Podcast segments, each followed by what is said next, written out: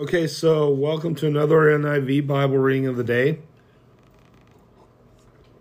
I'm Scott Lutz, and today we're in Genesis 36, 31 through 43, and then Matthew 13, 53 through 58. Let's go ahead and read the scripture. The rulers of Edom. These were the kings who reigned in Edom before any Israelite king reigned. Bela son of Beor became king of Edom. His city was named Dimba, Dinhabah. When Bela died, Jobab, son of Zerah from Bozrah, succeeded him as king. When Jobab died, Husham from the land of the Temanites succeeded him as king. When Husham died, Hadad, son of Bedad, who defeated Midian in the country of Moab, succeeded him as king. His city was named Avith. When Hadad died, Samlah from Masrekah succeeded him as king.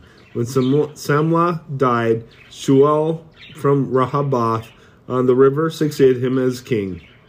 When Shual died, Bel, Baal-Hanan, son of Akbor, succeeded him as king. When Han, Baal-Hanan, son of Akbor, died, Hadad succeeded him as king. His his city was named Pau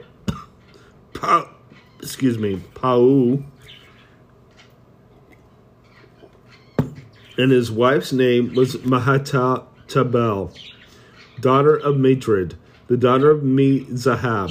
These were the chiefs descended from Esau by name, according to their clans and regions. Timna, Alvah, Tetheth, Oholibamah, Elon, Elah, Pinon, Kenaz, Timon, Mibzar, Magdiel, and Aram. These were the chiefs of Edom, according to their set settlements in the city they occupied. This is the family line of Esau, the family, the father of the Edomites. Let's go ahead and close in prayer. Or let's go ahead and head to your New Testament reading.